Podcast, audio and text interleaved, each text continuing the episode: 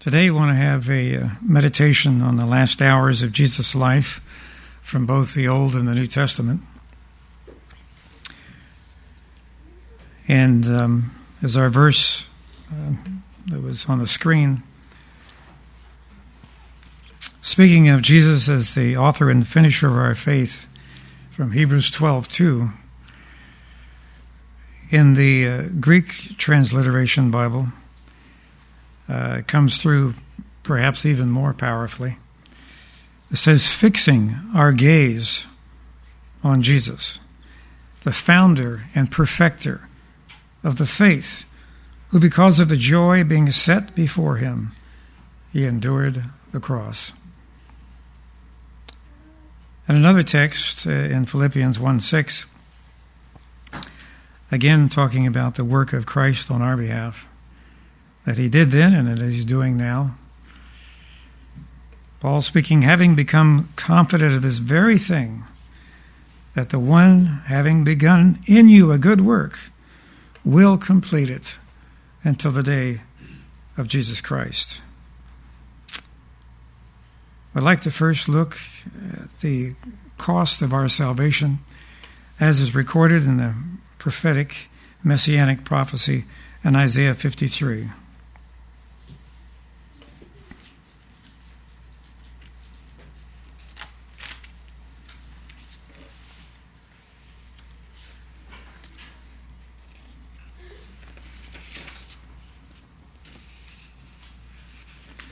Isaiah 53, particularly verses 4 through 7.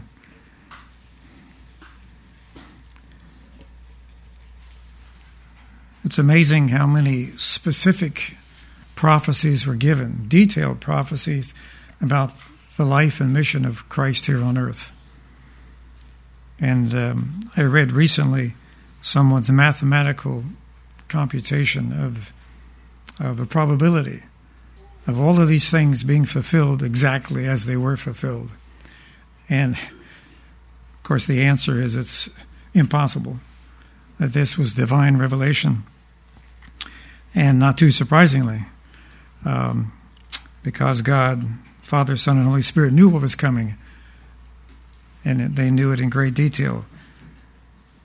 Beginning with verse 4 in Isaiah 53 Surely he has borne our griefs and carried our sorrows. Yet we esteemed him stricken and smitten by God. He was wounded for our transgressions and bruised for our iniquities, and the chastisement of our peace was upon him. And by his stripes we are healed. All we like sheep have gone astray. We have turned everyone to his own way and the Lord has laid on him the iniquity of us all. He was oppressed, he was afflicted, yet he opened not his mouth. He was led as a lamb to the slaughter, as a sheep before his shearers is silent, so he opened not his mouth. Some of the other manuscripts uh, that were available uh, from from the Old Testament. Um, they indicate the literal words or literal meanings that were translated, which gives us a little deeper understanding. And um, says, Surely he has borne our sicknesses, he's carried our pains, and we reckoned him stricken or struck down. And then in verse 5, where it says he was wounded for our transgressions, literally pierced through, which was filled exactly on the cross uh, when he was pierced after he had already died. Um, and then it says, where he was bruised for our iniquities, uh, he was crushed. And then in verse 6, where the Lord has laid on him, or caused to land on him, laid on him uh, the iniquity of his soul. He became the burden bearer who would provide a way of salvation for the entire world. The fact from Scripture, we know that most of the people in the world will reject salvation. They will reject this incredible provision that was made for everyone. Not because they couldn't have received the gospel, but because they did not choose to receive it. And certainly, as we look at those last hours of Christ, as he was being crushed by the burden of the sin of the world, of the iniquity of the world, we realize that Christ was going through the experience of the second death in our place. Because he's the only one who could come back from that. Those who reject salvation will go through their own second death from which there is no return. But he went through that experience of separation, of loss, of the horror of loneliness, uh, which is the second death experience. But yet, he did it for us. He did it for you and me. Continuing uh, in verse 10 of that same chapter, yet it pleased the Lord to bruise him, he has put him to grief. But when you make his soul an offering for sin, he shall see his seed, he shall prolong his days. And the pleasure of the Lord shall prosper in his hand, and he shall see the labor of his soul and be satisfied. By his knowledge, my righteous, righteous servant shall justify many, for he shall bear their iniquities. And this correlates with the verse we read at the beginning, Hebrews 12 2. He says, Because of the joy who was set, who was set before Christ, by faith before the cross, his ear caught the shout of the redeemed in heaven standing on the sea of glass.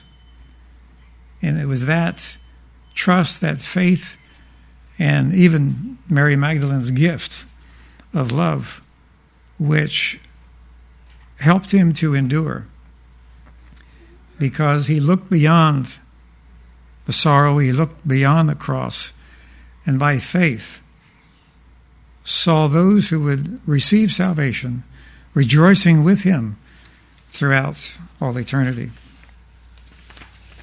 And then in the New Testament, uh, in John 17, uh, this is the last prayer that Jesus prayed, um, formal prayer, you might say, uh, before the uh, before the crucifixion.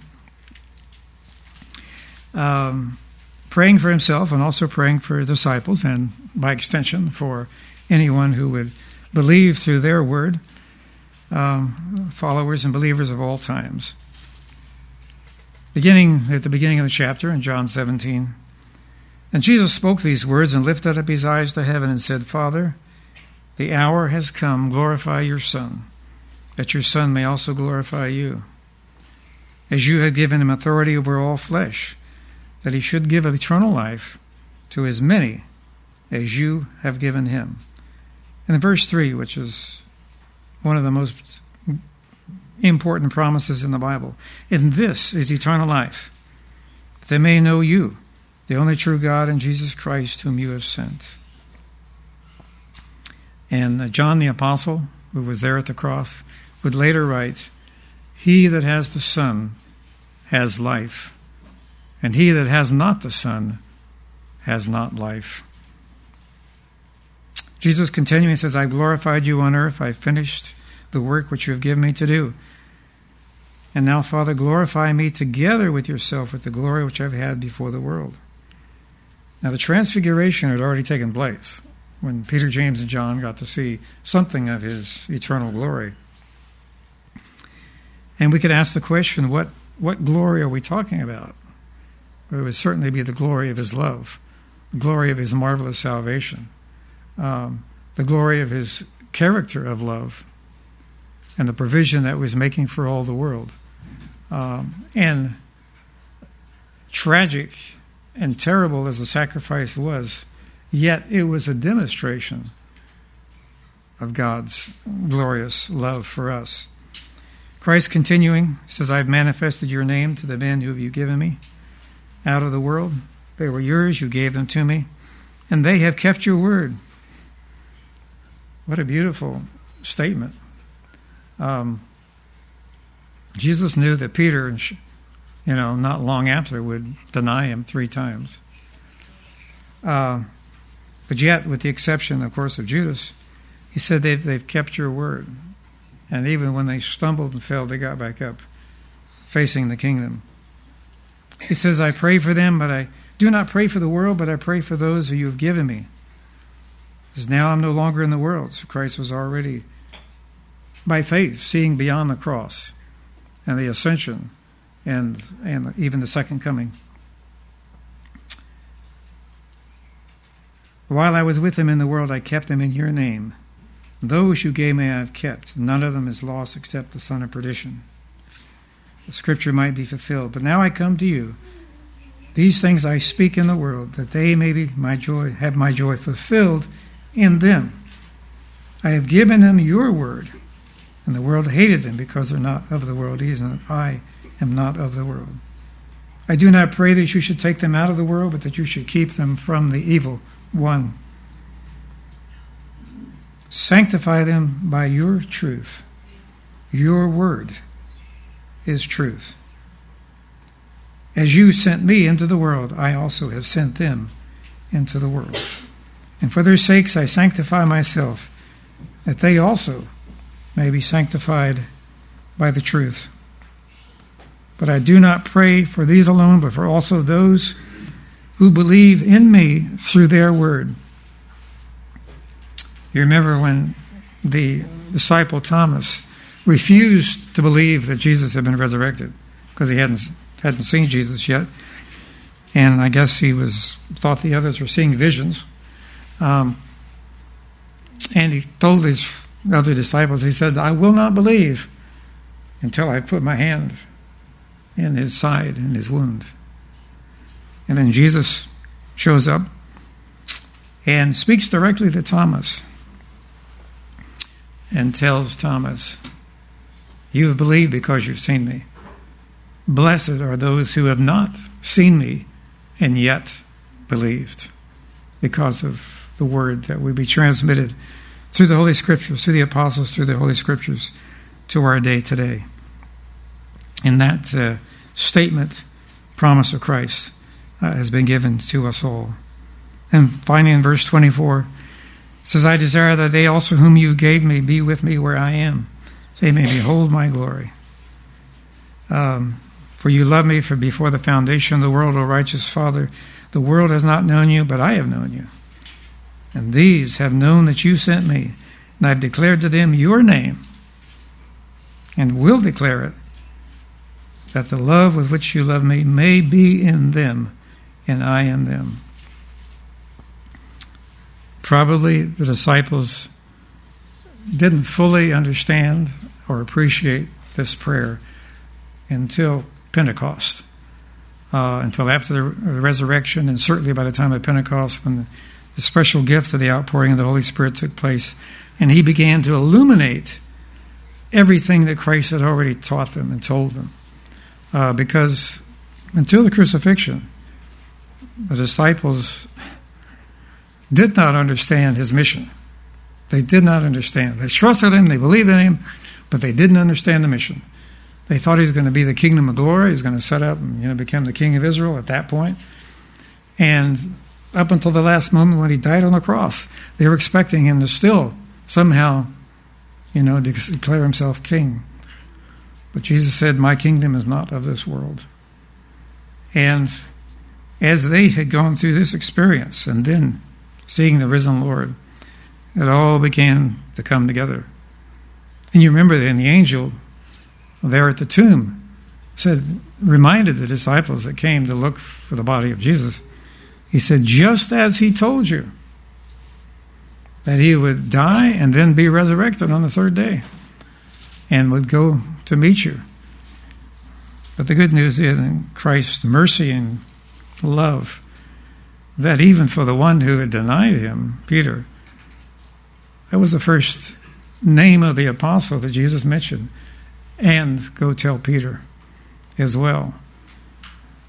Tremendous love that Christ, even in his last hours, was uh, exhibiting and showing and declaring to his disciples and facing the crucifixion, facing this agony of the second death experience. Yet his focus was on his disciples, on his those who would believe. His in his mind's eye, he saw in heaven everyone who would by accepting Jesus Christ, who would choose to be there, who would accept his salvation, and he saw by faith those who would believe. I'm thankful that Christ said, for the joy that was set before him, he endured the cross. He went through it. He didn't have to, he could have left this world to perish. But he chose voluntarily to rescue us. And all we can say is, Praise the Lord. Praise the Lord. Again, Heavenly Father, thank you for the privilege of this time of remembrance of your great sacrifice for us. As we pray in the precious name of Jesus, amen.